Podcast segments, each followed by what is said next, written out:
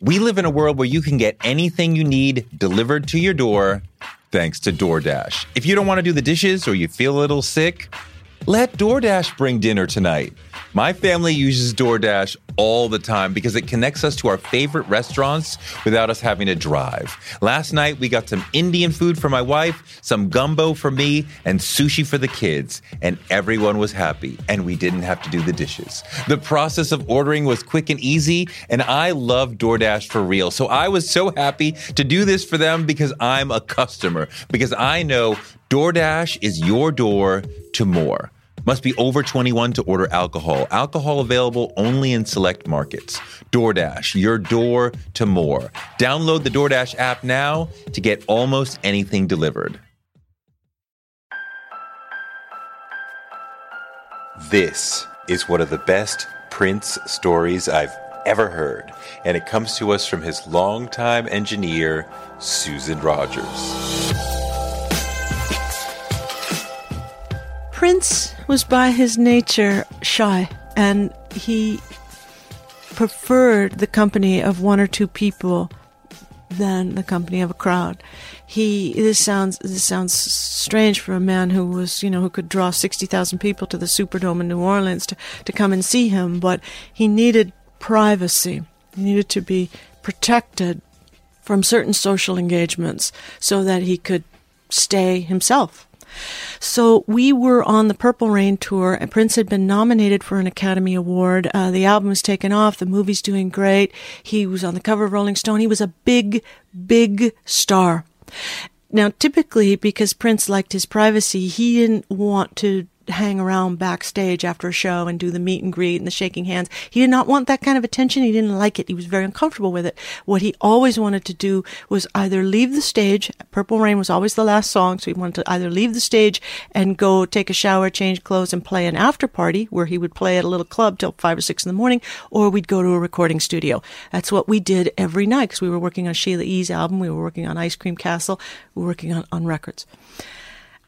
But this one night in Los Angeles, his management told him, not tonight. You can't do it. You have to do the thing you hate to do, which is you have to come backstage afterward and you have to see these celebrities. These are the people who've nominated you for an Academy Award. These are the people who want to see you. And oh, by the way, Elizabeth Taylor is going to be there. There's some big, big, big celebrities here. You have to stay backstage afterward.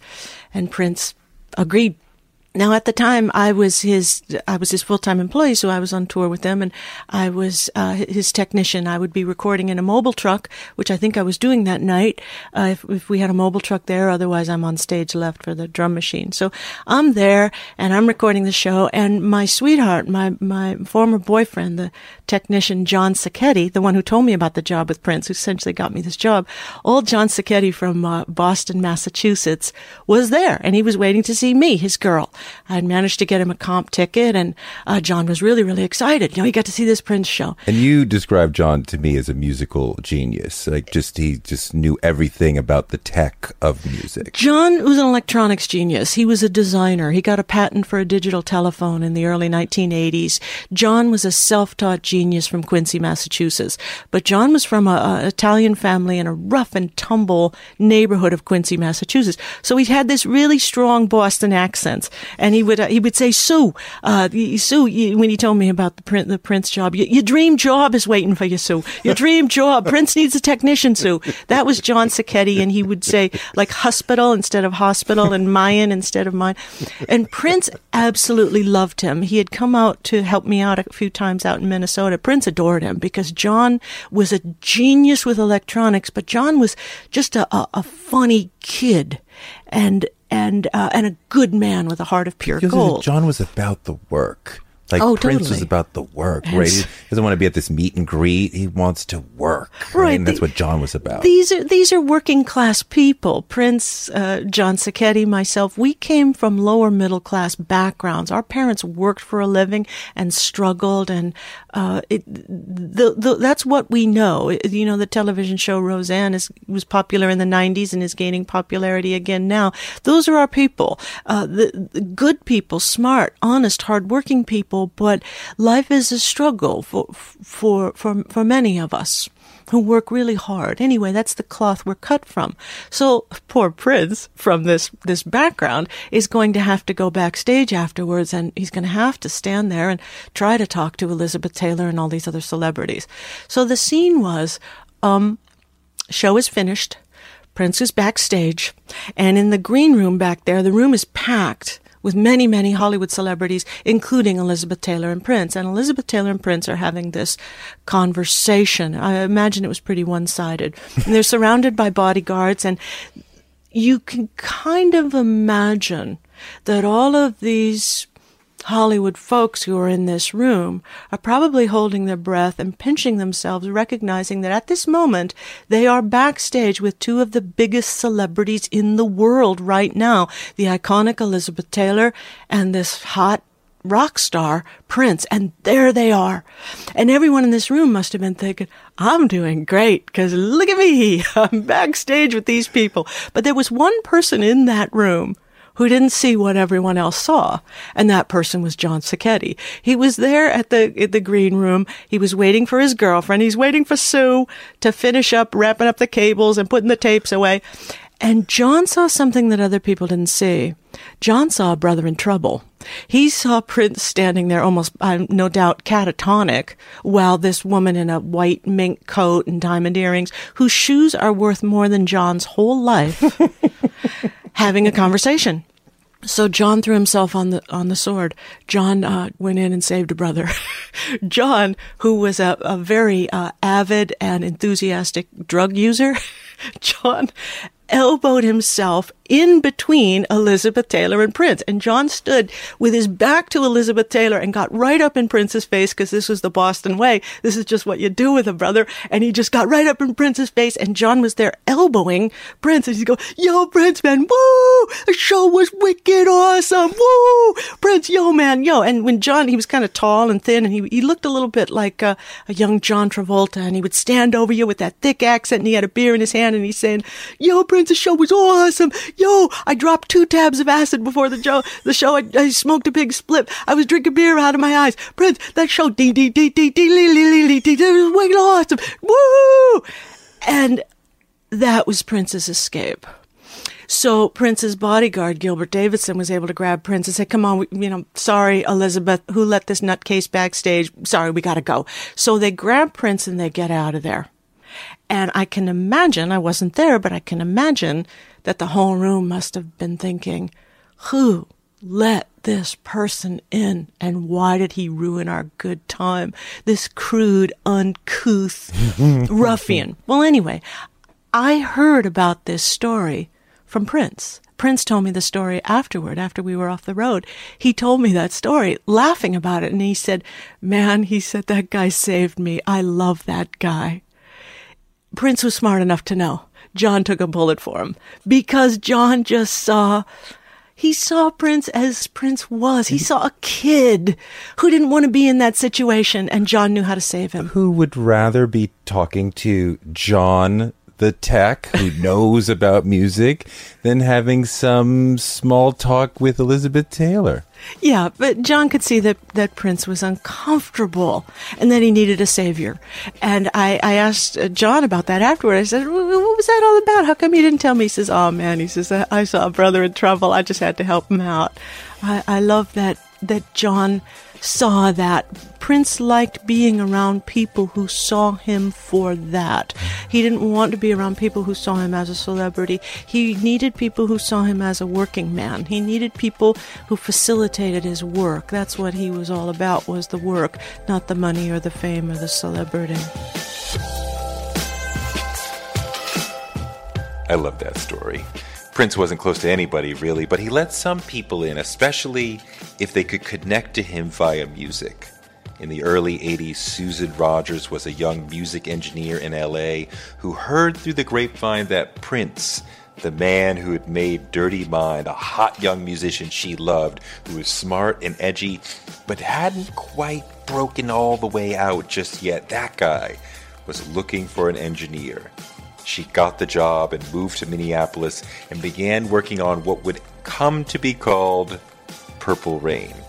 Susan worked with Prince through his zenith, often alone in the studio with him as he worked his way through a song a day. She saw him moving through his creative process in the studio, and she says each of his albums sprang from one song that was like the seed for all the rest. Today, she talks about the seeds of each of Prince's major albums and what was on his mind when he was making them. Susan is a high school dropout who became a professor of music production and engineering at the Berklee School of Music in Massachusetts. She's perfect to talk to about Prince because she's an intellectual who knows music, and she's a woman who knows what Prince is like in the studio because she was there. Prince would have turned 60 last week, and we all still miss him. So I went to Berklee to talk to my friend Susan about what it was like to work with Prince. It's Susan Rogers on Touré Show. I first met him as his employee. I was interviewed through Westlake Audio in Hollywood, and then I was hired by Prince's management. Prince came off the 1999 tour, and he told his managers that um, he needed a technician, and he specifically asked for someone from New York or Los Angeles because the local Minnesota folks, uh, there, there would be fewer of those people who knew the pro audio industry. So Prince knew that he was just getting ready to make this movie and make this album that could make or break his career. He needed a, a tech at his side who uh, really knew really knew what they were doing at the pro audio level. So I was in Los Angeles and I was kind of recruited. Uh, that's that's how I got hired. I moved from California out to Minnesota and um, went straight to work. Met Prince on the job. On the, I mean, yeah, it was always on the job. It was constantly making music, right? I mean, every waking moment was to be making music. When, if Prince was Prince, let me let me back up. His his way of being in the world was to express himself musically. It's well established that he wasn't a big talker. He uh, he was verbal, he was erudite, he was smart, and he was communicative, but he preferred not to talk with words. He preferred to play, which is why uh, we we'd do a big arena show and after a show he'd go play an after party. Because he wants to be with people. He's social. He wants to hang out. But he doesn't want to be engaged in conversation with people. He wants to be playing.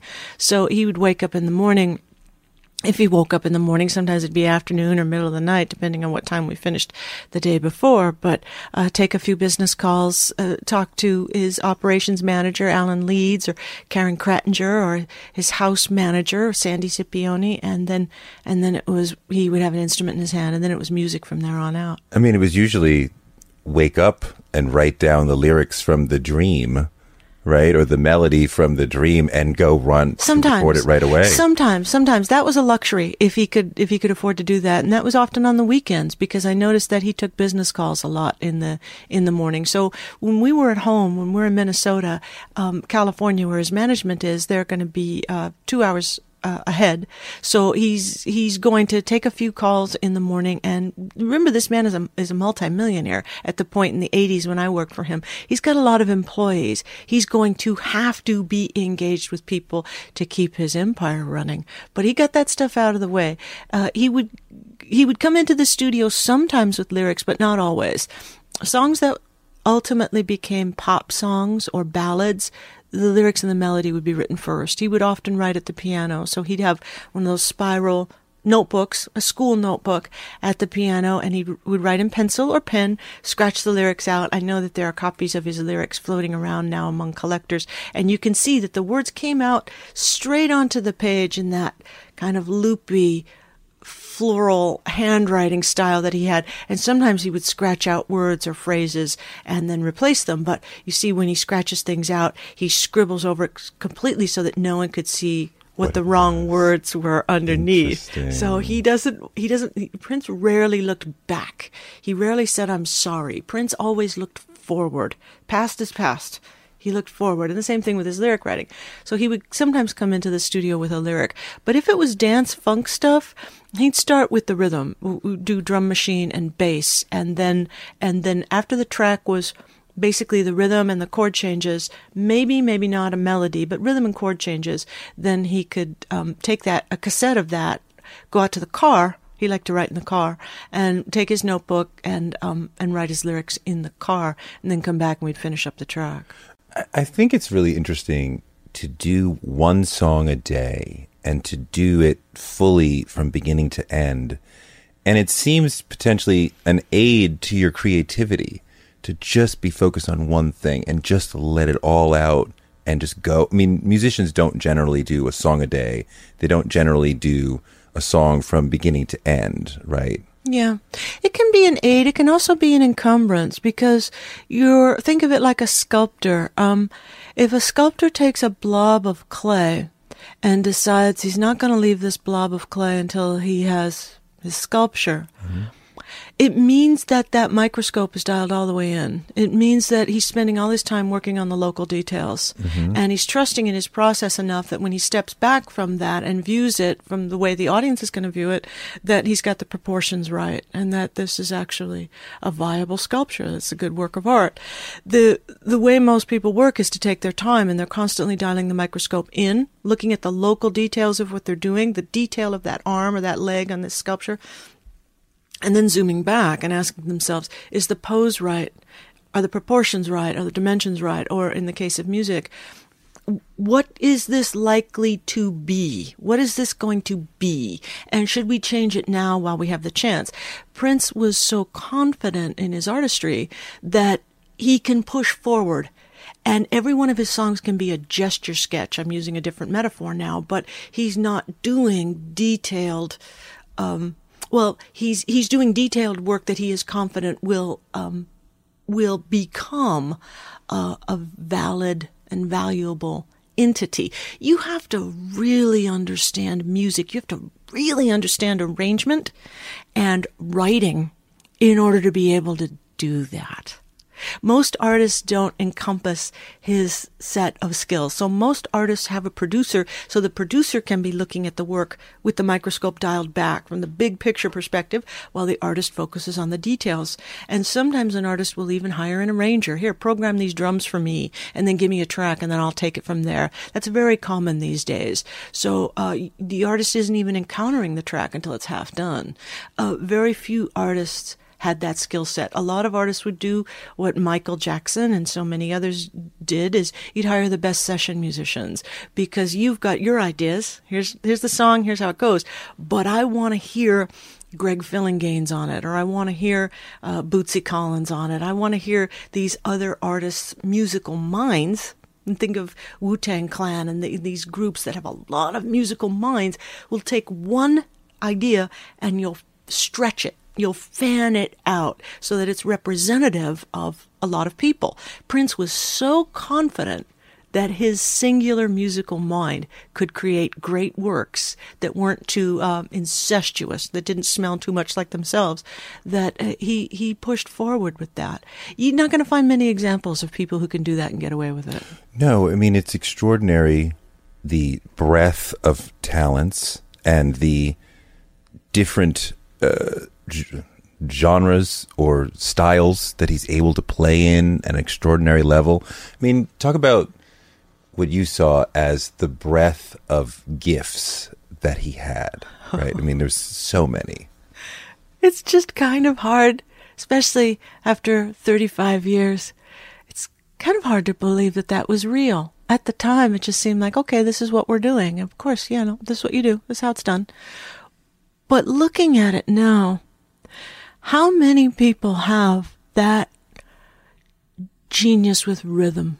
Rhythm is harder than it looks. To program a drum machine or play a drum kit, think of the song Tambourine. Like, think, think, think of that drum track. When Prince played the drum track on Tambourine, he's playing the drums on a song with no accompaniment. And there are no other instruments there. So he has to have the arrangement in his head as he's playing this three and a half minute piece. Really funky drum part. And what's he doing when he's there programming a drum machine and he knows where to put the breaks, where he knows where, uh, how he knows where to put the fills? Of course, he's counting along. Any musician would do that. You're counting bars seven, two, three, four, eight, two, three, four, and then what? When you go into the chorus, then what? Is it going to be a fill? Is it going to be a break? Is it going to drop? Is it going to go up in energy? Is it going to go down? It's a lot easier when you have other musicians providing their parts and you can play off each other. He's playing off the other musicians in his head. So when he's done putting down these drums, listen to the man on bass. It's just so hard for me to try to convince my students that what they're hearing from the 1980s is music that hasn't been quantized or pitch corrected or altered in any way. This music, this performance went from the man's hands to his instrument to tape. Who plays that well on that many instruments? And because when he's done with bass, and he was one of the world's great bass players, he's that good on guitar, and he's that good on piano, and on organ. Oh, and we're not done yet. Let's put up a vocal mic. I mean, come on. How many men have that chest voice and that falsetto and can give you that soul preacher vocal without ruining his voice? He never developed vocal nodes. He never destroyed his voice. And yet, he could scream like any punk or rock artist, and he could scream like any gospel preacher. He could croon like Al Green. Who's got that range? Now, on top of that, what's the material we're do- working on here? The material he wrote. He did very few covers. How, how do you do that? And then let's consider this. When you're sitting there, you've got your basic track done. By basic track, I mean your bass, your drums, your, your main keyboard pads, your guitars, your melody. You're sitting there with your keyboards all around you. What's the melody going to be on? Should it be on organ? Should it be on piano? Electronic piano or acoustic piano? Should this be done with acoustic guitar or electric guitar? Should the electric guitar be clean or should it be distorted? Uh, what's the solo going to be? Piano solo? Is it going to be guitar solo? Clean guitar solo or distorted? That's arrangement. Will there be horns on it? Is it going to be just Eric Leeds by himself on saxophone or is it going to be uh, is it going to be flute? Is it going to be trumpet? And what are those instruments going to say? How are they going to embellish the overall message? Well, that's arrangement. Um, he's making these decisions like a Quincy Jones or like any great producer would do. And then on top of that, you're thinking of the marketplace. What what's going to be popular? I mean, you don't let that drive you, but you have to consider is this going to work? And you're thinking about the critics. What will they write about me when I write a lyric like if I was your girlfriend? Would you let me dress you? I mean, help you pick out your clothes before we go out? That's pretty risky. We live in a world where you can get anything you need delivered to your door thanks to DoorDash. If you don't want to do the dishes or you feel a little sick, let DoorDash bring dinner tonight. My family uses DoorDash all the time because it connects us to our favorite restaurants without us having to drive. Last night, we got some Indian food for my wife, some gumbo for me, and sushi for the kids, and everyone was happy, and we didn't have to do the dishes. The process of ordering was quick and easy, and I love DoorDash for real. So I was so happy to do this for them because I'm a customer, because I know DoorDash is your door to more. Must be over 21 to order alcohol. Alcohol available only in select markets. DoorDash, your door to more. Download the DoorDash app now to get almost anything delivered. One of the people who helped inspire me to want to be in broadcasting is Oprah Winfrey. She's an inspiration for so many of us, but her daytime talk show was so incredible and it told me that you could be black and authentic and real on TV. And that made me want to do it too. Black Stories, Black Truths is NPR's new collection that's a celebration of blackness. Each of NPR's black voices are as direct, varied, distinct, and nuanced as the black experience itself. In the Black Stories, Black Truths collection, you'll hear stories of joy, resilience, empowerment, and how to create world shifting things out of struggle. Every episode is a living account of what it means to be Black today, told from a unique Black perspective. Black perspectives that haven't always been centered in the telling of America's story, but now they are the story. On NPR's Black Stories, Black Truths, you'll find a collection of some of NPR's best podcast episodes celebrating the Black experience. Hear a feed of episodes from across NPR's podcast that center Black voices. Turn on NPR today and hear a range of voices as varied, as nuanced, and as black as we are. Stories should never be about us without us. Listen now to Black Stories, Black Truths from NPR, wherever you get your podcasts. Influencer. It's a word that gets tossed around a lot these days. There is a woman who went the distance, who broke ground as the first true influencer by living a remarkable life. Her name, Elizabeth Taylor. I'm Katy Perry. This is the story of the original influencer. This is Elizabeth the First. Elizabeth the First, the podcast, wherever you listen. I mean, even at that point in the career, and I don't want to jump too far ahead. That that wasn't that risky at that stage because we already knew who he was. But when he's talking about uh, having sex with his sister Oh yeah. early on, and we don't yet know who he is, we're not yet used to him as uh, saying these sexually shocking things. Right.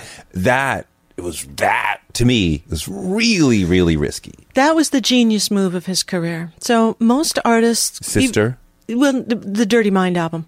Um, most artists start by imitating the artists of the day. That that you you start by woodshedding. The Beatles did it. Sly Stone did it. You you you you hone your skills by imitating the artists of the day. And then if you truly are an artist yourself, if there's any original thought in you, you won't actually be able to copy other people because your own original artistry is going to bubble through and it's going to work against you. So he did with the uh, For You album and with the Prince album, he's imitating the styles of the day, but it was clear that there was an artist there because um, When You Were Mine and I Want to Be Your Lover are showing that one, he can write, and two, that he's got a unique voice. You can feel him pulling against the constraints of popular R&B in the late 70s, early 80s. So you know what's going to happen. Um, he he jumped the queue by deciding with the Dirty Mind album, I'm done imitating. And I'm going to overshoot the mark. I'm going to pick up one of the three important audiences, the three audiences being the general public, other musicians, and the critics and scholars. I'm not going to worry about radio play, so I'm not going to worry about the public thinks of me. I don't care about other musicians at this point. They'll come around eventually and they'll respect me. I'm going for the critics and scholars. I'm going to make a critical masterpiece that's going to get me attention. The general public gives you love. Other musicians give you respect, but it's the critics, the writers, the scholars who give you fame. And he was going for fame. So he did an artwork that would get him attention from the scholars and the critics. And that's exactly what happened. And you can hear it on the on the fourth album on controversy when he talks about all the critics love you in New York. Mm-hmm. The critics loved him in New York and they loved him in Los Angeles. They loved him in London and Paris. Now he had a a hold, he had gained purchase on the music industry. So now people are going to watch him. The spotlight of attention is on him, which set him up for the controversy record. Mm-hmm. And, and it was aptly titled Controversy. And uh, and Pur- but Purple Rain, which was the first album that you worked on with him, Mm-hmm. this was a clear gesture of now we're going for the masses. Yeah, it took a minute. So after Dirty Mind, he goes for the Controversy album and he's saying, yeah, I am an enigma. Yeah, I am controversial, but this is the street I live in. I think he, he uh, was really finding his voice, the voice that would sustain him for a number of years on the Controversy record. If you remember the song Controversy with that drum machine, that's Prince. That's Prince. He put a finer point on it and he integrated his pop writing talents on the 1999 album and he it paid off. He had his first crossover Billboard Hot 100 single with uh, Little Red Corvette. He's showing I'm a pop artist who plays in the style of funk.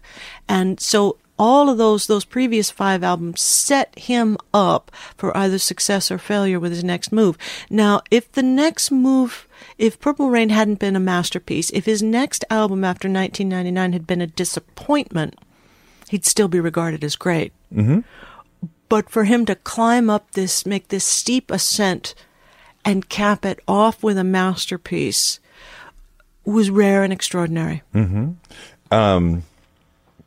You've talked before about there are albums. I think a lot of people who started listening to music in the last 20 years may not realize there's a difference between an album and a collection of songs that are fitting together on something that mm-hmm. you might call an album. Um, but it's a cohesive musical statement. It's not the 10 best or the 10 most right. recent songs you've made. They make a statement about who you are in the world, what you feel about your genre, your music, which you feel about music in general. And he was doing that. And uh, you have talked before about there were certain songs that became seeds. And I would like you, as we go through the records that you worked on, to help us understand what were the seeds of each of those albums, so how they fanned out. Yeah. So Purple Rain. The song Purple Rain was certainly the cornerstone, a core song on on on that album. And that was done before you came on. Uh yes. Yeah, I was hired in July of 1983, uh, but I was in Hollywood, so I had to pack up everything I owned and I had to move uh, to Minnesota. So uh, it was my birthday on August 3rd, 1983, when they did the now famous show at First Avenue, and my friends threw me a going away party, uh, and, uh, and and then I left. I think the next day uh, in August to come to come out to Minnesota. So the basic tracks had been done live for. I Would Die For You, Baby, I'm a Star, which were also cornerstone songs on that album. And the basic track had been done for Purple Rain as well. It had been written. But what what happened was at First Avenue that night, the band played live, and it was all recorded by David Z, David Rivkin, in a mobile recording truck out there in the parking lot. So when you have those basic tracks, what what we could do, what we did with Prince, is we took the tapes from that show back to the house, his home studio, and or out to Sunset Sound and we continued overdubbing on them. Typically a live record is going to sound like a live record because there are so many acoustic sources on stage. There there are live drums, which means there's going to be half a dozen or more microphones on stage picking up the live drums. But when you're working with drum machine and that source is electronic, there aren't that many open mics on stage. So you can um, mute the vocal mics, and you've got um, you've got the gist of the album clean without any bleed through from the audience. So you can you can do you can change the vocals and you can add more uh, embellishments on top of it, and it's and it it sounds like a studio album, but essentially that those tracks were live. I mean, when you talk about Purple Rain as a seed for the song Purple Rain as a seed for the album, what does that mean? Well, an album, as you correctly said, is regarded by many people as that's the work we're doing. We're making an album. You're not thinking so much about singles. You're thinking about an album, which was in the days of vinyl. That's a 35 minute story. It's like a television episode. Mm-hmm. This is this is our story, and it's 35 minutes long. Singles, you hope, will emerge from that. That seems strange today because today the emphasis uh, is on just right singles, and when we have enough of them, we'll put them together and we'll call it an album. But back in those days, we made albums first and singles later. So when you're making an album, uh, let's take let's say let's just spe- speak specifically of Prince. When Prince is making an album, he knows that that album is going to be supported by a tour, and there is going to be a color scheme and a look that accompanies accompanies it. He's going to dress a certain way, and Purple Rain was obviously purple, and Around the World in a Day was kind of a rainbow palette, and he returned to black and white with the Parade album. So there'll be a color scheme, there'll be a look. It's going to be a worldview and a statement most people set out to make an album with a plan in mind, a plan of um, what they want to say. Because Prince was writing constantly, that plan emerged from how he was feeling. So he'd be writing, writing, writing, writing, writing until he wrote a few songs where he realized this is it. This is what I want to say. I'm going to build an album around these two or three songs. So the seed of an album for him would be the songs that he wanted to release as his statement. This is who I am. This is how you should know me. This is what I look like. This is what I'm thinking right now. And this is what matters to me right now. So Purple Rain was the seed, the main seed of the, of the album and the movie Purple Rain. Uh, but other songs that were important on that record included Let's Go Crazy. Let's. He's talking about us. Let us. Now there is an us because he's got a lot of followers. Hey, us, let's do this. Here's what we think. Here's what we believe. And there's a relationship there too between the ecstatic uh, club or dance musical moment and the religious ecstatic uh, ecstatic moment. Yes, Prince uh, grew up in a household that was infused with religious beliefs. I don't know if um, how much they went to church. I don't. I don't know that, but I know that his father was religious and be- carried and Seventh-day believed in, in, in the Bible. Right.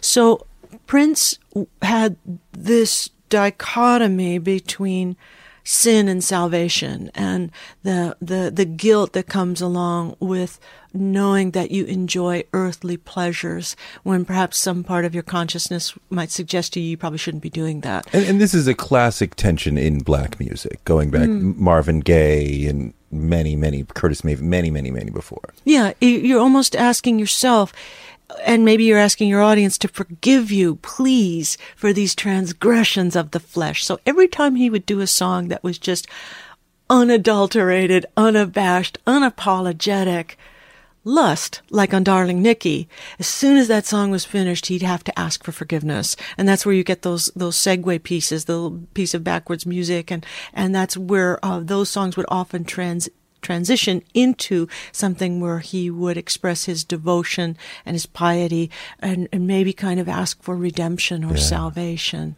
Yeah, those that those two things so often the hypersexual songs devolve into some spiritual message. It almost feels like the spiritual message is so deep within him that he can't stop it from coming out even when he's doing his most sexual conversation. I think a lot of his spiritual devotion in the time that I knew him came from gratitude. I think he felt For- gratitude for gratitude that he had achieved success. I think he was grateful to God, his his concept of God. I think he was grateful and I think he felt endorsed and approved of and I think he felt loved. So let me take a break for a second and tell you about two books that I love that are really important to me. The New Jim Crow by Michelle Alexander is the best public policy book I have ever read. It blew my mind. It's extremely well written. And it takes you so deep into what the war on drugs really is and is doing to America and how it's been shaped and formed and how it operates. It's an extraordinary book that will blow your mind. But the corollary to that, that you've also got to read, is Chasing the Scream by Johann Hari, which will give you even more insight into the war on drugs and how it's being waged from a different side of the whole thing. I love these two books, The New Jim Crow and Chasing the Scream. If you want to read them in hardcover or paperback, that's cool, but sometimes it's cool to listen to books. And that's why Audible asked me to talk to you about some books that I love because they help you listen to more books by letting you switch seamlessly between devices. You can pick up exactly where you left off from your phone to your car to your tablet or at home on the Amazon Echo. You can get through tons of books while doing almost anything. Audible members get a credit every month, good for any audiobook in the store, regardless of price, and unused credits roll over to the next month so you don't lose them. If you don't like your audiobook, you can exchange it, no questions asked, and your books are yours to keep. With Audible, you can go back and re listen anytime, even after you cancel your membership. You can get a 30 day trial and your first audiobook free if you go to audible.com slash Toure, T O U R E, audible.com slash Toure. They gave me my own URL, audible.com slash Toure. Go there, get a free audiobook and a 30 day trial, or you can text Toure, T O U R E. You can text my name to 500 500, right? Text my name, Toure, to 500 500 to get started.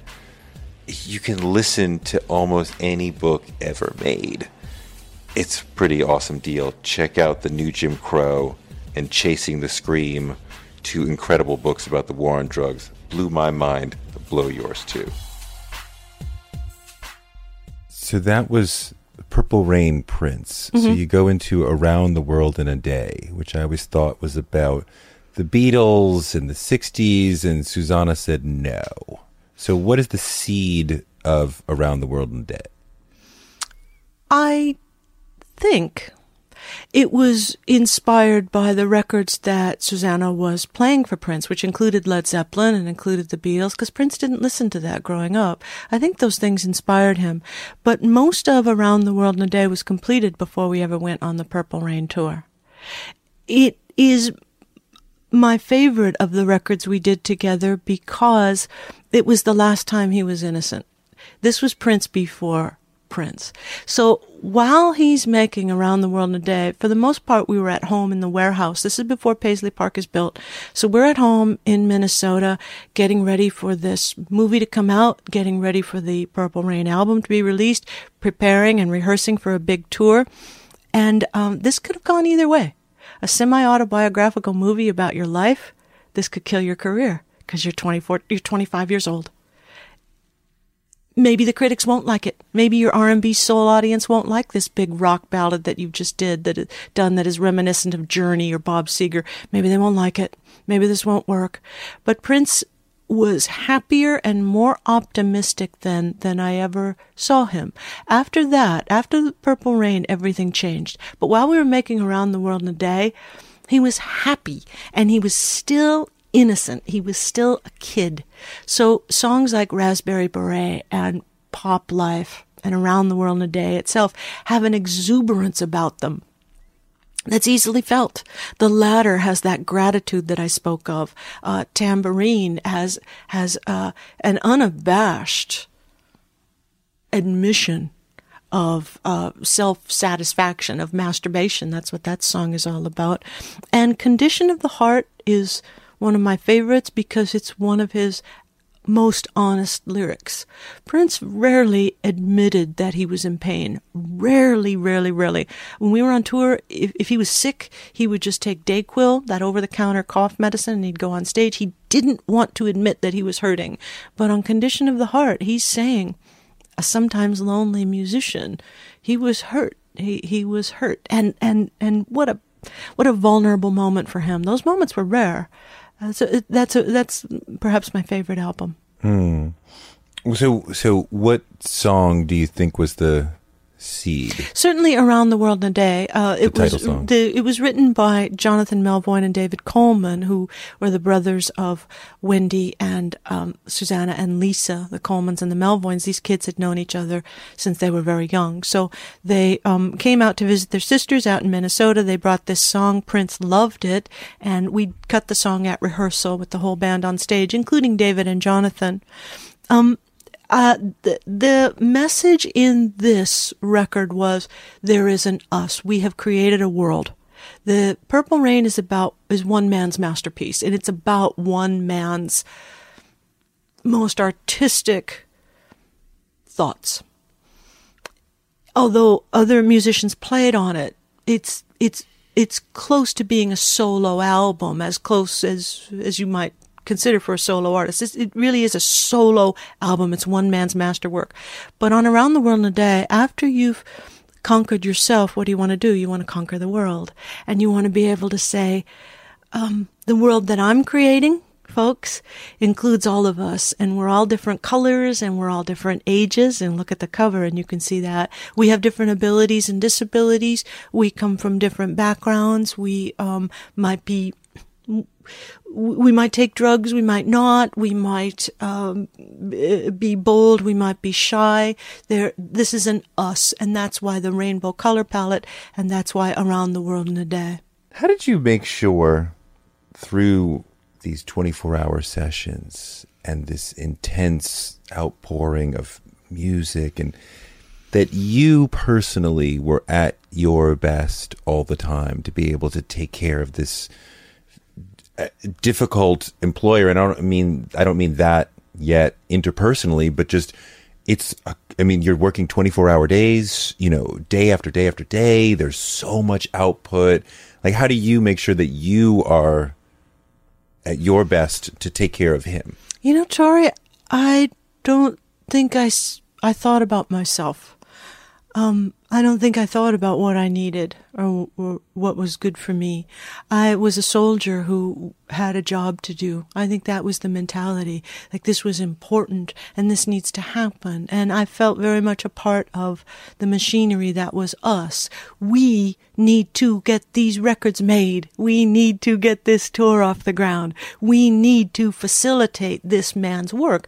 I was his hands and I was a knowledge base that he didn't have. So I, I knew the engineering and the, the audio technical skills that he, he didn't know and I could facilitate him um, I could facilitate his work. I could be part of this assembly line that got all this work done.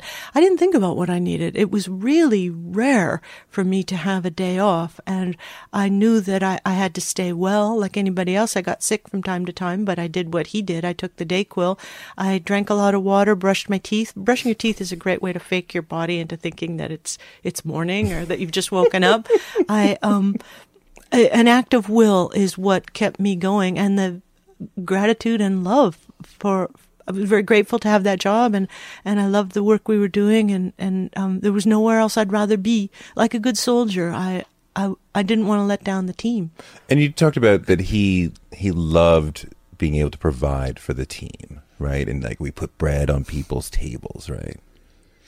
Yeah, he had a great working man's ethic. I don't know how the man did it. I don't know how you go from being a poor kid to suddenly being a multimillionaire in your early 20s and having employees, many employees who are older and more experienced than you. In fact, I think most, if not everybody, was older than he was, at least a little bit. Most of us were in our 20s. Wendy was a little bit younger, but we're kids. But there were some folks like Alan Leeds, you know, who'd been around, Craig Rice and some of the others. And um, Prince was a great leader because he was willing to not be loved. He once said, The only asshole around here is me. And he meant it. He was the asshole. He was the leader. He was the one who made the hard decisions. He was the one who cared more about the work we were doing than about us as individuals. He loved us and we loved him, but he truly embraced leadership. Um, and as I mentioned earlier, he he constantly rolled forward.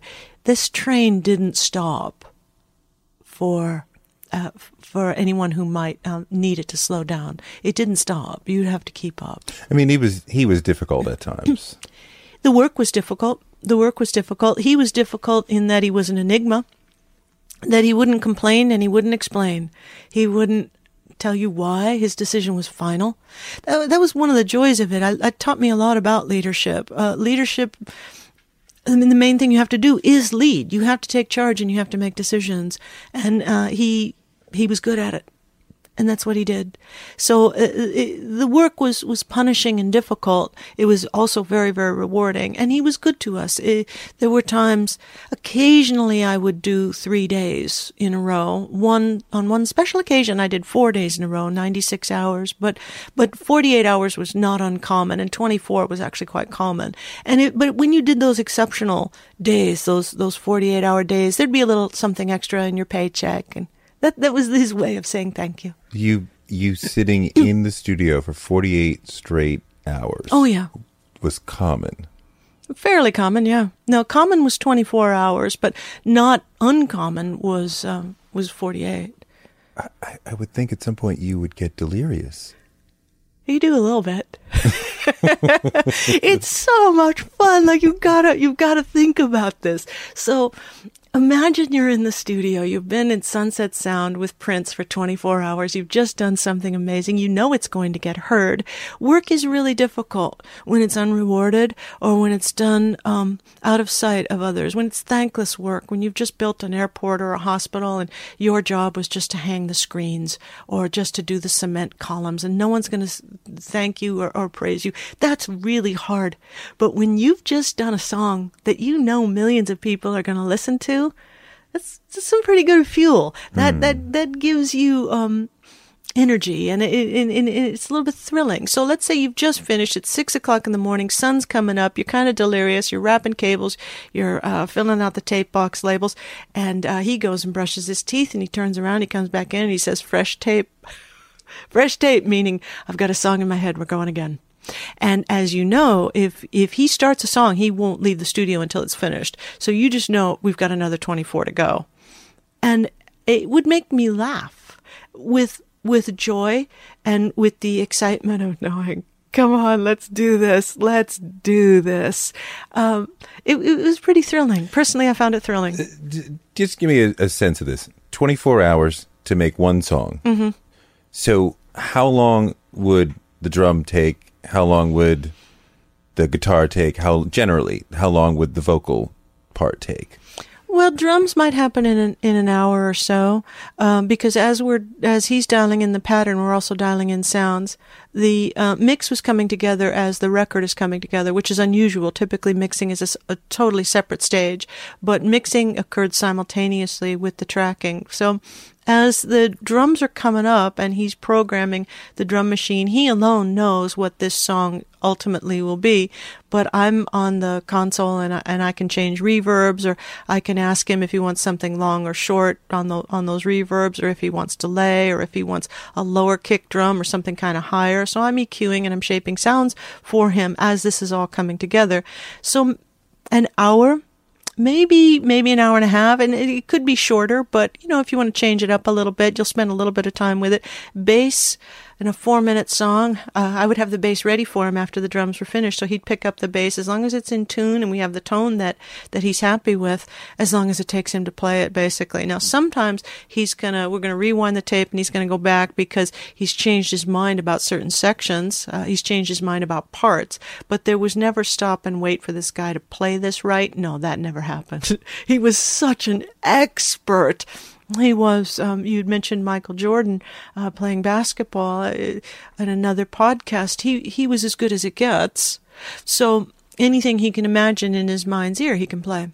So bass, let's let's say 45 minutes, half an hour. More of that time is spent on manipulating the tone and the part. Certainly, the playing is the execution is going to be perfect. The execution is going to be he's going to play it what once or twice no, you go through in series, in serial. So you, this was on tape. So you just start playing at the top. And if he makes a mistake, I'm watching his face. He's sitting across from me. He has the bass. If he m- makes a mistake, I'm going to know it. He's going to make a, he's going to stop or he's going to make a gesture with his body. We roll back. I've been following along. So uh, unless he tells me otherwise, I'm going to roll back just a few bars, play along, and then we're going to punch in at the place where the mistake happened.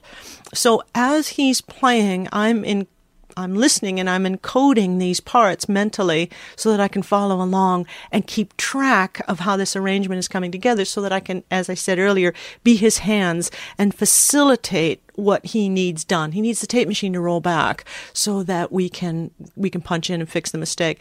And then when we punch in, he might change the part. He might change what happens in this spot, or maybe he just uh, uh, played a wrong note. Uh, maybe he wants to go for a harmony instead of the root note or something. So he'll he'll go back and he'll change his he'll change he's, his feel. He's not a perfectionist. He's moving very fast. Exactly. Yeah. Is it best thought, first thought, best thought sort of thing? Sometimes, but not always. So it depended on what it de- it depended on what this on the song's function. So sometimes these songs, I'm thinking of like the funk songs like Dance Electric or uh, Data Bank. It's just fun. It's fun stuff to dance to. The lyric doesn't have to be deep, doesn't have to be meaningful, doesn't have to reflect any new position or thought going on in his world. Data bank, feeling like I want to put you in my data bank, dance the dance electric, it's a fantasy these lyrics popped out of him like a gesture sketch very easily. So in that case, we just have fun with it. This is a man exercising his craft, and the finished work is craft. But art is original thought. So when he had a song like Sign of the Times, or a song like Pop Life, or a song like You Got the Look, where he's really trying to say, okay, you know, all, all that other stuff I was playing, that's all fun to dance to, but I want you to notice me now. I want you to listen to me when the focus is going to be on the words, the arrangement, think of it like a frame or, or on a picture. You have to frame those lyrics so that the listener's attention goes where you want it to go, so that they hear what you want them to hear. Um, so that that takes a little bit more time. Parade. What was the seed of that? That was um, there were a couple of seeds. Uh, inspiration came when he went to South America. His manager, Stephen Fargnoli, took him to Rio, I guess, and he came back uh, very inspired with the steel drum. He came back very inspired and did um, did around the uh, rather did uh, under the cherry moon and new position and um, what are the other the four songs? There was Christopher Tracy's Parade, Mm-hmm. and I'm thinking the first four songs on uh, I Wonder You, of course. Yeah, that's the one that slipped my mind. So th- the tone there was one that was a little bit more worldly and a little bit uh, ready to grow up a little bit. Lyrically, he wasn't a boy anymore. This is this is a man, a man who has, uh, to quote Mick Jagger, a man of wealth and taste. So uh, worldliness there. That that was one seed, and then another seed was the beginnings of some tension that would be fully expressed on Sign of the Times. Another lover hole in your head and Do You Lie are expressing tension in his relationship with Susannah at that time and that push and pull of we're great together, but there are problems here. So that that personal tension was expressed in the Parade album. There was not as tight of an overlap between the album and the movie on Under the Cherry Moon Parade as there was with Purple Rain. It seems a very artful album and lots of percussion in lush sort of ways. there were times Prince was very strategic, or he's very tactical, and there were times where he uh, knew which audience he intended to court. Uh, and I think in the early days, the records that courted the critics and scholars both used the black and white, more artsy color scheme, uh, and that was the Dirty Mind record, and then that was the Parade album as well. Were the- What does eating healthy mean to you? Whatever your eating goals, Thrive Market is the best place to get all your groceries and household essentials. And getting Thrive shipped to your door is like having a great supermarket right outside your house. I love that Thrive Market carries brands with the highest quality ingredients and ethical sourcing methods. Whether you're looking for organic kid snacks or low sugar alternatives or gluten free essentials, Thrive Market's got it, and their site lets you curate your shopping experience quickly. And as a Thrive member, I save on every order, usually about 30%, which of course I love. And when you join, you help a family in need with the membership matching program. Join in on the savings with Thrive Market today and get 30% off your first order plus a $60 gift for free. Go to thrivemarket.com slash Toure for 30% off your first order plus that free $60 gift. That's Thrive, T H R I V E market.com slash Toure. Thrivemarket.com slash Toure. On March 16, 2000, two sheriff's deputies were shot in Atlanta. Jamil Al-Amin, a Muslim leader and former Black Power activist, was convicted. But the evidence was shaky, and the whole truth didn't come out during the trial. My name is Mosi Secret, and when I started investigating this case in my hometown, I uncovered a dark truth about America. From Tenderfoot TV, Campside Media, and iHeart Podcasts, Radical is available now. Listen to the new podcast, Radical, for free on the iHeartRadio app or wherever you get your podcasts. that's it's more of a New York record. It's more of a London and Paris record. It's we're going we're going for the critics and the scholars here. So we're trying something new artistically to see what we can get away with, to see if we can reinvent ourselves, not as blatantly as or obviously as Madonna did, not going too far from your home base, but trying something new. Certainly his look at that time reflected that he was going for an art crowd, not the rock crowd. Not at all. Once a rich guy told me if you want to make money, you got to have people working for you. Otherwise, you're not really making that much money. You got to hire people to execute your vision, your dream, so that you can become rich. How do you do that? How do you hire the right people? Go to ziprecruiter.com, right? ZipRecruiter sends your job to over 100 of the web's leading job boards, and with their matching technology, they scan thousands of resumes to find people with the right experience, and they invite them to apply for your job. It's so effective that 80% of employers who post on ZipRecruiter get a quality candidate through the site on the first day, right? With results like that, you know why ZipRecruiter is the highest rated hiring site in America. Right now, you guys can try ZipRecruiter for free at ziprecruiter.com slash Toure. That's ziprecruiter.com slash Toure. Try ZipRecruiter for free. It's the smartest way to hire. Next, then, you're working on Sign of the Times. Yes. So, what is the seed of that? I think it was the title track, Sign of the Times. Um, the color scheme is peach and black. Peach was Susannah's color, black was his. Uh, the tone of the record and the artwork is a little bit dark. Those were tough times because that's when um, the revolution, he broke up with the revolution.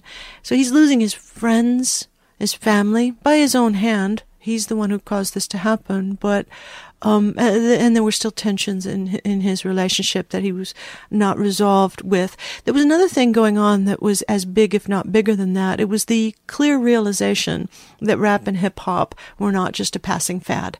That rap and hip hop were now going to be the dominant musical art forms in the United States of America and ultimately the world.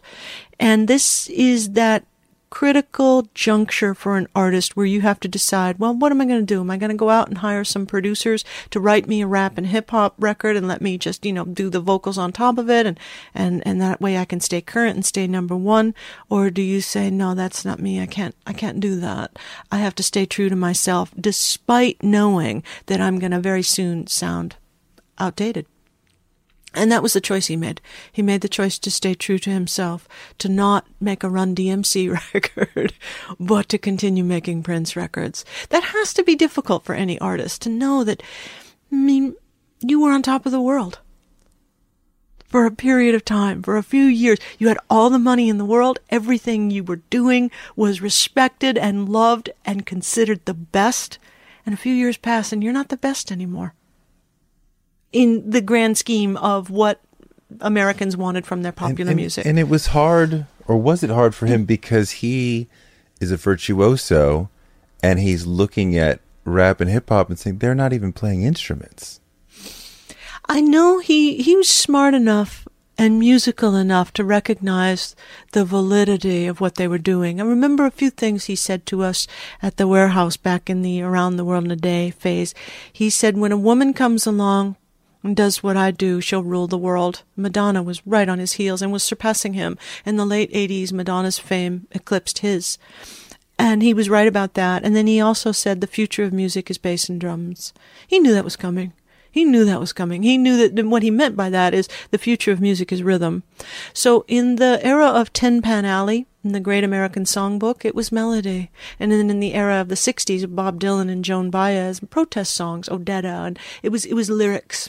It was it was lyrical content, but we'd passed those marks, and now it was rhythm, and rhythm has dominated popular music for decades now. We have, by that I mean, what we want are new rhythms. We're not interested in new lyrics. I wish we were because now's the time politically to be, you know, where are the poets? But we're we're really interested in new rhythms. We're not interested in new melodies. We're not writing new standards these days. We are manipulating rhythm. That era appears to be changing, and it looks like now our new era is uh, sound design and, and new timbres. But Prince was smart enough to know melody won't be king in the coming years. Rhythm will. I feel like I heard him say things that seemed to suggest he did not fully respect hip hop. Is that wrong? I I wonder. I'm I'm skeptical of that impression because of the great tradition, especially among black artists, of calling each other out. Mm-hmm. You challenge each other. Mm-hmm. You diss each other. We diss each other to to say, prove me wrong. Um, people here at Berklee asked me about the Super Bowl performance with Justin Timberlake and what about that feud with Justin Timberlake and Prince? Well, I know Prince well enough to know that when he teases Justin Timberlake and says, What do you mean you're bringing sexy back? Sexy never left. That's throwing down a gauntlet. That's saying, I respect you and like you enough. I think you're going to, if I push you, you're going to push back. And Justin Timberlake did his job. He knows that game. He pushes back and says, uh, Well, if sexy never left, how come I'm on the top of the charts and not you? That's a friendly rivalry. so when Prince publicly says uh, that he doesn't respect rap or hip hop that much, I would really consider whether or not that's a true statement of his feelings or if that's a tactic. a, a, a public tactic to to see if he can get some pushback to give you that pressure is going to give you something to push against and that would have been valuable to him more mm-hmm. valuable than what people thought of him mm-hmm, mm-hmm. Uh, um, i mean the song Sign of the Times does respond to hip hop it does fit within the hip hop world of talking about the real world complaining about the real world telling the truth and it's a little bit more it's not it's not a rap but it's it's it's somewhere in between right? It's not a full out singing right? It's somewhere in between yeah it's not his vocal execution. not his traditional melody not yeah. his traditional melody that you would learn on piano and play the chords to and, and sing along as a standard and he was a genius with melody so you're right there i think he was using the external world as a metaphor or in parallel with his internal world. Sign of the times, things are changing, and there are serious things going on that he hadn't addressed lyrically, serious things going on in the world, and serious things going on with him personally. And I think it was a message saying, well, I, I think the subtext of that song is his internal world the the strife in his internal world. So is he with Susannah at this time? It's breaking down. It's breaking down it's clear that um, it probably cannot be saved at this point. And you see that affecting him. Oh yeah, uh, he he he he was clearly in pain. He was clearly in pain and not wanting to admit that. Um, you'd see it in his mannerisms, in his face, in how talkative he was. It, this wasn't the same guy as the one we'd worked with on uh, Around the World in a Day or Purple Rain. Um, he was darker and more serious and hurting. His movements were slower. He was he was slower. I mean, it doesn't. It's funny because you don't see the super sad songs that you might right. I think Parade has more of the sad songs and the sad feel than Sign of the Times. I think Sign of the Times a little more. The, the title song aside, upbeat. I mean, there's there's strange relationship, but then there's beautiful night, and there's right. Yeah. I mean, even Adore is a is an upbeat ballad. It is. Uh, some of those upbeat songs, and this is telling, had to be pulled out of the vault in order to complement the record. I could never take your, the place of your man high energy song was pulled out of the vault. Um, it's going to be a beautiful night was recorded with the Revolution. That was an older song. It was recorded with the Revolution on tour when we were in Paris. Um, his mood was closer to the Cross and Sign of the Times and ballads. He um, the, the the reason you got the look was such was such a huge hit. I think is because the amount of effort, focused concentration, and effort it went it took to to make that upbeat pop song. He brought in Sheena Easton to help add some of that energy to it. Now Adore was I'm I'm I'm quite certain because he was engaged to Susannah at that time. So, uh, of course, uh, no one knows the contents of a person's head. But I think I'm probably safe in saying that it was for her and about her. He was exclusive with her at that time, and he did say he said in the control room he wanted to win his R&B soul, his core audience back. His, he wanted to be back on R&B radio, and that was a, a deliberate attempt to do one of those old-fashioned R&B soul ballads. He felt it. He meant it. Uh, if I was your girlfriend, though, that that's the art side of Prince. That's the rebel, the punk in Prince, the art school kid who wants to rebel against that and say lyrics that might raise an eyebrow in more conservative communities. You know, what are you talking about? If I was your girlfriend, let me pick out your clothes. I mean, really? For you, naked, I would dance a ballet. Come on. so he, he um he was okay with that dichotomy. And this is the Camille period, where he's playing with the female alter ego, and that's a big part of If I Was Your Girlfriend. Yeah, Camille wasn't necessarily female. As Camille was envisioned, it was actually, I think, just a name that popped into his head when he wrote the song Shockadelica, which is as a taunt to Jesse Johnson. Um, Camille, as he talked about it, was uh, you couldn't tell if Camille was dead or alive. Was it Camille a ghost or a living person? And you couldn't tell if Camille was male or female. So Susannah and I had done some drawings on notepads, and I remember there was a cartoon, and I put X's for the eyes, like. it's, it's just funny, like cartoons might do. And he he really got a kick out of that. He really thought that was funny. So this Camille character was just going to serve as an alter ego for another set of songs that wouldn't exactly be another whole band. He abandoned that notion, but we followed that train for a little while. Now, Sign of the Times didn't come together as a as an a visionary album where the album was conceived of and then executed start to finish. Um, Sign of the Times was was something that um, it was kind of plan B because plan A was to make a triple album, and uh, there was going to it was going to be uh, there was the dream it was called Dream Factory at one point, one point a little bit later it was Crystal Ball, um, but the label would not let him make a triple album because it's too expensive to manufacture and produce. The profit margin would have been too small, so they said no. It was rare for the label to say no to Prince, but they said no this time. And so we had to rethink what this album was going to be. Originally it was more ambitious than what was ultimately released. So we had to cut it down to a double album. Hmm. So, w- can you say what the or- original songs were that formed it, and then and then before you you know that, that formed the that core? You talk about that sadness, and then you pulled other songs out of the vault to you know make it a little brighter and happier. But yeah they were more upbeat songs they were songs that um, collectors would know like witness for the prosecution and a place in heaven the song a place in heaven which uh, ultimately appeared in on the black album uh, backwards. I can't pronounce it. Nivea, Mia, Kalpa, something like that. There were um, songs like Crucial and um, songs that he gave away to other artists later. Uh, like Train, there were um, there were some of the things that appeared on Sign of the Times. Um, Strange Relationship was one of them, but there were there were more dance pieces too, like Dance Electric and things we'd been working on for a while. so was the Black album next?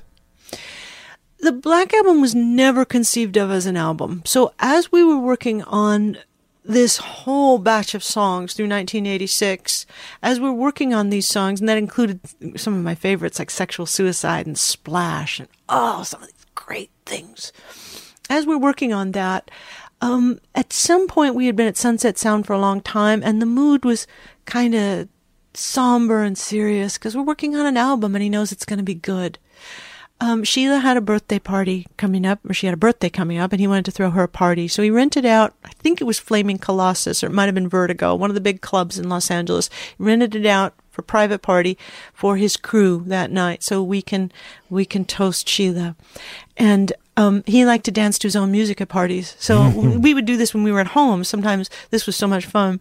It's hard to hard to think of these days, but we would um, we'd just do dance music, you know, just just knock them out, stuff to dance to. We could take it to Bernie Grundman, Grundman Mastering on Sunset Boulevard in Hollywood. Bernie would press us acetates. You take the acetates to the club, like First Avenue or wherever you're dancing, give it to the DJ, and the DJ will play your fresh, fresh off the presses, unmastered work. Anyway, we stopped and did a lot of songs just to dance to at this party. And we did, and we had it was a great party. We had a, we had a great time. But after the Sign of the Times record um, didn't receive the uh, attention in the press that Prince thought it deserved, and it did not necessarily win back his core R and B audience, his soul audience. Um, there was some criticism that he had lost his funk, that he wasn't funky anymore, that he wasn't black enough. And as I understand it, because I was leaving him right at this time, that really stung. That hurt him badly. And he just had this knee jerk reaction that says, not black? Me not black? Listen to what I'm doing and you tell me whether or not I'm black enough. So he put together something he called the Black Album and it's this funk stuff that he could do like in his sleep. And he was just about to release it when he realized, what am I doing? I've never done a reactive album. I've done proactive albums. I never make albums as a response to my critics. Have I lost it? What's wrong with me? So he went to yank it off the docks.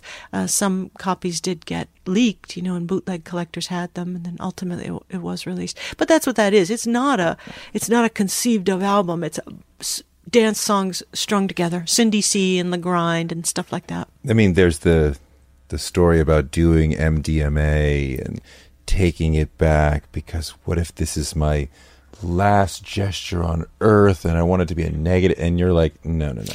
Well, that might have, pardon me, that might have played into it because right around that time, and I was no longer with him, but I was still in Minnesota and I saw him a few times after we officially parted ways. Um, around that time, he was experimenting. I'm going to choose my words very carefully so that I say only what I know uh, he he experimented with drugs. There were uh, there was a person in his circle who suggested that this would be a good idea for him, and he was in psychic psychological pain, and he tried it more than once, probably. Um, the song "Lovesexy" and "Alphabet Street" the, the, on that on that album reflect experimentation with things that make you feel. You kiss your enemies like you know you should, and you jerk your body like a horny pony would. So he's experimenting this phase, but I believe that is if if that's that would only be part of the reason why he would have pulled the black album. Because we didn't make albums like that. Prince revered the art of the album and slapping together a bunch of songs as a response to your critics. That's not how prince made records. I mean you know we waited years to hear that album and it was you know built up as I think it's pretty weak. It is weak. He knew that. He would do the, when something was actually really weak, he would hold up three fingers like a W, and that meant weak. So if we're working on something and he's not happy with it, if it's just not coming together, he would hold up the three fingers to me, and that meant weak, and that meant um, I had to take a Sharpie and on the tape box label write a W with a big circle around it, which meant weak. Put that in the vault, and he would say to me, put it in the vault and don't let me pull it out again. It's weak. So remember, these songs were purely utilitarian to dance to at a party. Cindy sees about Cindy Crawford, and she was an important model at that time. So this is a young man writing about a pretty girl. Le Grind is just, oh, let me think of something that might be, you know, fun to dance to. Just silly stuff that he he could do so easily. Not his deep his deep thoughts. No, no. Craft, craft, not art. Definitely that. I mean, you know, part of what is great about him in general is when he would talk about women, it was not, I'll conquer you. Right. It was not, I'm yes. dominating you. It, quite often in the story songs, they get the better of right. him or they are more sexually uh, knowledgeable than yes. him. Yeah, that was what made women love him so much. He truly saw us as equals. And not just that, he empowered us. In my job, in my role as his engineer, I will be grateful to him my whole life because he handed me so much responsibility and he never questioned it. He never micromanaged me. He never looked over my shoulder. He never took that responsibility away. He gave me, a just turned 27 year old technician from California, the keys to his kingdom uh, in, in, in the sense of, a, of his audio tech needs. Let me handle it. Um, that kind of empowerment um, means that you've been recognized as an equal. You've been recognized as deserving. That attitude toward women of that the attitude that says sex is good for both of us. We both want this. We're going to share this experience is you'd be surprised more rare than it should be. Uh, his peers were saying things like, "Here, hey baby, here's all the stuff I'm going to do to you. Here's what I'm going to do to you." Women get sick of hearing that they just get sick of it. It's so one sided. It's so egotistical. Like, yeah, flatter yourself. Go right ahead. You know, tell me just how great you are going to be. What does that do for me? A Prince was smart enough to recognize, I think you're great. I think there's things you could do to me that would blow my mind. Why don't you? Do this to me, please. I want you to conquer me. I want you to do this to me. How good is that? For a woman, it's pretty great. We, we loved him. He was easy to love. Mm. What was the end? For the two of us, um, it came when I was in. We were. It was during a period where we were uncharacteristically apart because we were normally together every day because he recorded pretty much every day. But Paisley Park Studios had finally been built. the studios were, were open, and now he can have more than one room going and he can have a staff of engineers. So I was in Los Angeles. He had me go out to Los Angeles to do post production on the concert film Sign of the Times. And I was working on that with a technician, a Hollywood technician who I'd known for a few years. And this technician and I got along really well. And he and I went out on a date. And that was my first date in four years because I'd been with Prince constantly. And it just so happened that Prince flew out from Minneapolis to Los Angeles the night I was out on a date. He gets to LA, plane arrives at LAX, he tries to reach me, and I'm not available. It was probably 11 o'clock or midnight, but he couldn't reach me. This is before cell phones, of course, and I refused to wear a beeper, so I'm not in the hotel room. He can't find me. The next morning, he was livid. So the next morning, I met him on the Hollywood soundstage and got there in the morning he he walks in, sees me, gives me the hook finger, like you come here now. We go into a little vocal booth, and we just went toe to toe. And he was my boss, but that's a voluntary construct. Uh, I don't have to work for you, and you don't have to employ me. We volunteer to work with each other, and either one of us can break this pact at any time because this is a free country. So he pulled me into the room, and we went toe to toe. And there were times when it was necessary for us to go toe to toe. He was not Prince, my boss, the rock star. He was the man, and I was the woman, and we are two people. We are equal. And we went toe to toe and he essentially said where were you? And i said i was on a date. And he essentially said you can't do that. And i essentially said i have to. You know the time has come. I, I have to. I can't i can't do this anymore. And I, will i'll i'll never forget his face. Um because we both knew it was over and we both knew it was kind of ending the way it began with me extending my hand out to him and saying essentially, wait a minute, you're not going to get away with meeting me for the first time, telling me what you want done, giving me a to do list, and then turning on your heel and walking away. You're going to know me. I'm going to work for you really, really hard, but you're going to know my name and you're going to address me as a human being because that's what I'm going to do for you. So we started our very first face to face meeting was where I I wouldn't let him get away with not knowing my name and shaking my hand and looking me in the eye. And this meeting was the same thing. Let's let's remember who we are. We're two beings who are equal under the sun, and either one of us can break this pact at any time. And we just looked at each other as people, and we recognized it's, it's over now. That wasn't our last meeting, but it was that was the end of our relationship, our professional relationship. What was the last meeting? Last time I saw him, I saw him quite a few times, quite a few. I saw him half a dozen times at Paisley Park after that because clients would hire me to go to Paisley Park Studios and do some work. So I saw him.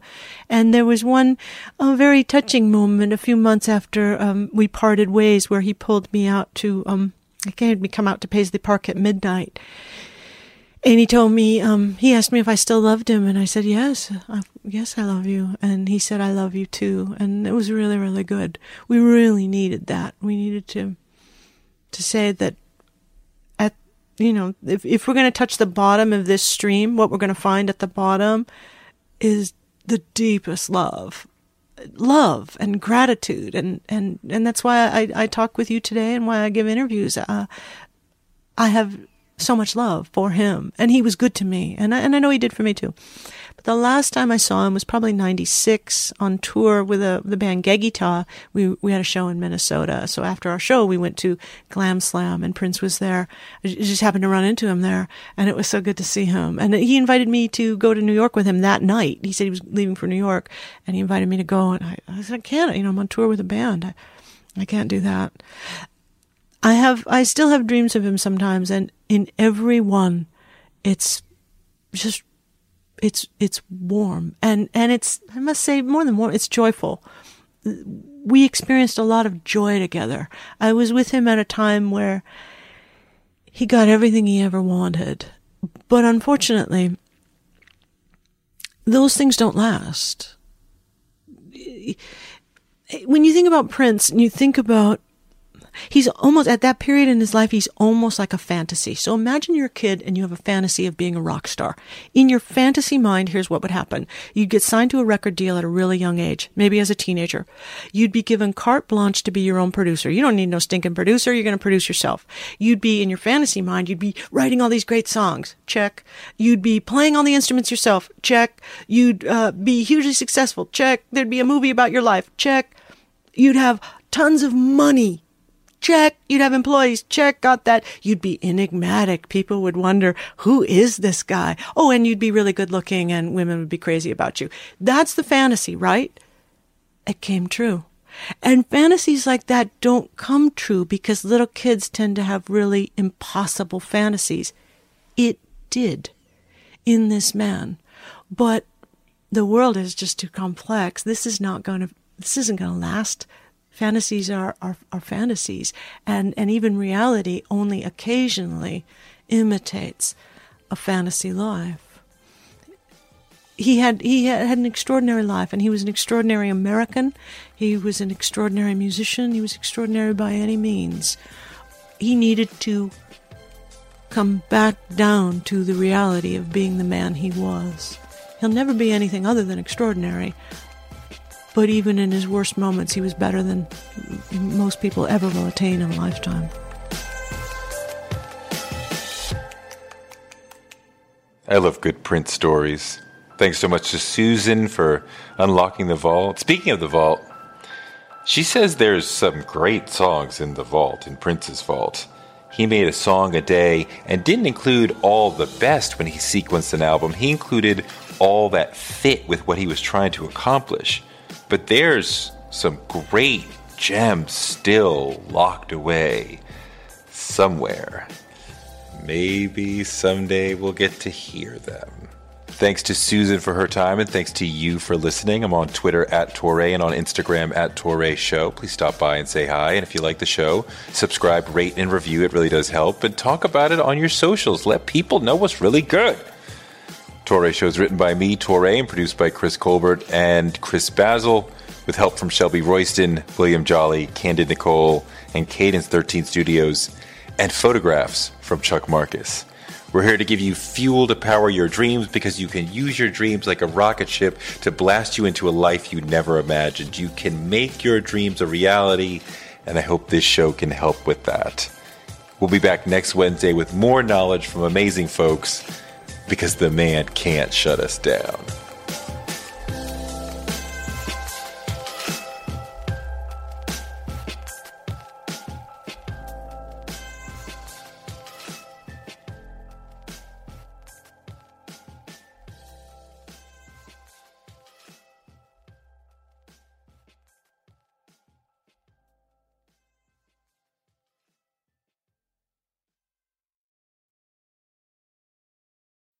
We live in a world where you can get anything you need delivered to your door thanks to DoorDash. If you don't want to do the dishes or you feel a little sick, let DoorDash bring dinner tonight.